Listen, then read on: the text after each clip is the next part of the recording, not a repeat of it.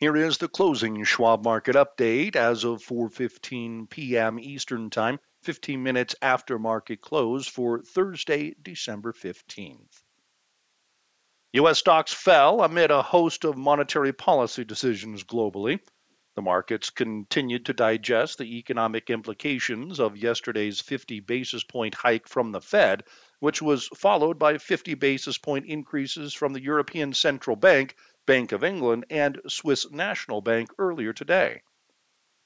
The economic calendar provided a host of data as retail sales decreased more than expected, industrial production declined, and manufacturing activity in New York and Philadelphia both contracted, though jobless claims moderated much more than expected. The equity front was relatively quiet, but Lennar Corporation posted mixed results and offers some cautious guidance, while Netflix saw pressure from a report about softer-than-expected ad-supported viewership. Treasury yields were lower, and the U.S. dollar gained ground, while crude oil prices declined and gold dropped. Asian and European stocks finished broadly lower as the global markets digested mixed data and a flood of monetary policy decisions around the world. The Dow Jones Industrial Average fell 764 points, or 2.3%, to 33,202. The S&P 500 Index tumbled 100 points, or 2.5%, to 3,896. And the Nasdaq Composite plunged 360 points, or 3.2%, to 10,811. In moderate volume, 4.3 billion shares of NYSE-listed stocks were traded, and 5.5 billion shares changed hands on the Nasdaq. WTI crude oil lost $1.17 to $76.11 per barrel. Elsewhere, the gold spot price decreased $31.60 to $1,787.10 per ounce, and the dollar index rose 0.8% to 104.60. In equity news on Thursday, Lennar Corporation, ticker symbol LEN, reported fourth quarter earnings per share of $4.55, including mark-to-market adjustments on technology investments and home building impairments and deposit write-offs. The company said excluding these items, earnings per share was $5.02. FactSet had estimated Lennar to post earnings of $4.87 per share on revenues of $10.17 billion, which rose 21% year-over-year and compared to the Street's $9.97 billion forecast. Home builders' new orders and deliveries for the fourth quarter missed estimates, and its gross margin also came in below projections.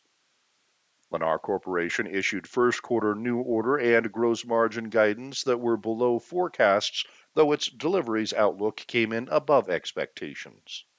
Shares were higher. And shares of Netflix, ticker symbol NFLX, dropped following a report from Digiday that the company has missed ad-supported viewership guarantees promised to advertisers and is having to offer some refunds. Netflix has not commented on the report. The equity markets have been choppy as of late, with investors wrestling with the impact of aggressive monetary policy tightening from the Fed and how long and at what pace the central bank will continue to raise rates. Schwab's chief investment strategist, Liz Ann Saunders, discusses in her article titled U.S. Outlook, How Many More Times Fed?, how Powell, among other Fed officials, has seemingly shifted his attention from the rearview mirror to the windshield. She points out how inflation is a lagging indicator, but the impact of monetary policy changes is in the future. You can follow Liz Ann on Twitter, @LizAnnSaunders, and you can read all of our market commentary on our Insights and Education page, and you can follow us on Twitter, @SchwabResearch. In economic news on Thursday, advance retail sales for November were down 0.6% month-over-month, below the Bloomberg consensus forecast of a 0.2% decrease, and compared to October's unrevised 1.3% gain. Last month's sales ex-autos declined 0.2% month-over-month, compared to expectations of a 0.2% growth rate, and as October's figure was negatively adjusted to a 1.2% gain.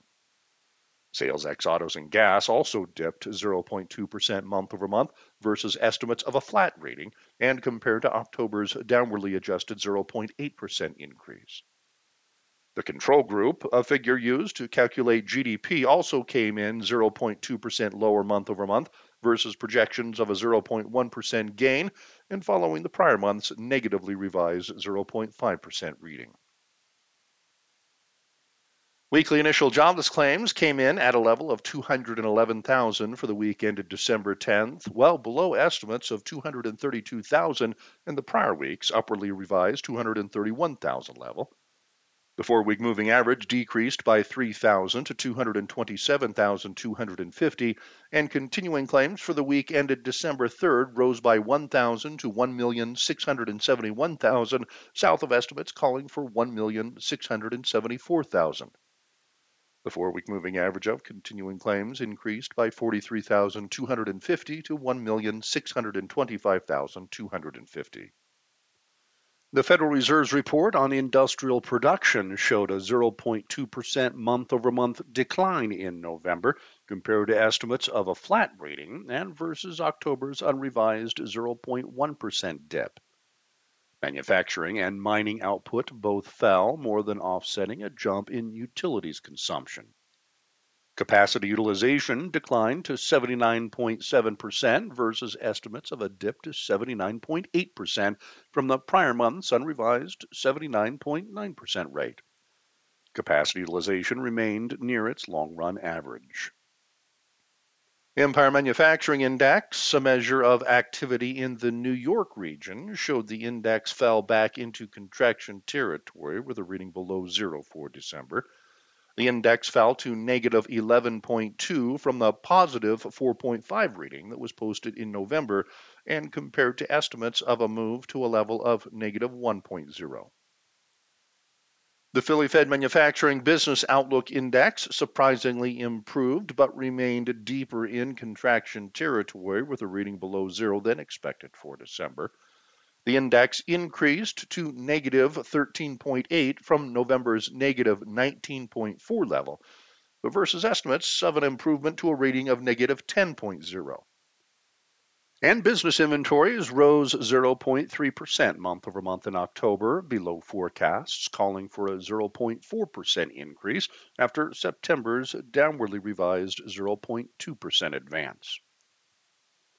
Treasury rates were lower as the yield on the two-year note declined 2 basis points to 4.24%. The yield on the 10-year note decreased 6 basis points to 3.45%, and the 30-year bond rate lost 4 basis points to 3.50%. The markets continued to digest yesterday's monetary policy decision from the Fed, which delivered a 50 basis point rate hike, a deceleration from the previous string of 75 basis point rate hikes. Schwab's Liz Ann Saunders discusses the decision in her commentary titled "Listen to the More Hawkish Fed Music," where she notes how while progress has been made on inflation, Fed Chair Powell noted that it is too early to declare victory. Treasury yields and the U.S. dollar have moved higher this year amid this backdrop, and Schwab's chief fixed income strategist, Kathy Jones, discusses in her article titled "Fixed Income Outlook, Bonds Are Back," how we see opportunities in 2023 for the bond market to provide attractive yields at lower risk than we've seen for several years. You can follow Kathy on Twitter at Kathy Jones. The most notable reports on tomorrow's economic calendar will be a preliminary read on the S&P Global Manufacturing PMI, forecasted to remain at 47.7 in December, and the S&P Global Services PMI, which is expected to rise to 46.8 from last month's 46.2 figure. Both indexes are predicted to report a contraction in activity, as noted by a reading below 50. In international news on Thursday, European stocks were sharply lower as the markets digested a plethora of rate hike announcements on both sides of the pond. The Fed in the U.S. got the ball rolling yesterday with its 50 basis point rate hike, and today the European Central Bank, Bank of England, and Swiss National Bank all boosted their benchmark interest rates by 50 basis points as well. The actions by the Fed and European Central Bank were steps down from their recent 75 basis point rate increases, and Schwab's chief global investment strategist Jeffrey Kleintop discusses in his article titled Central Banks Stepping Down, how central banks seem to be stepping down from aggressive rate hikes, and this could lead to a year-end Santa Paws rally for stocks. You can follow Jeff on Twitter at Jeffrey Kleintop. Bank of England officials were split on the 50 basis point decision, with most voting in favor of the size, while some wanted 75 basis points and others wanted to leave the rate unchanged.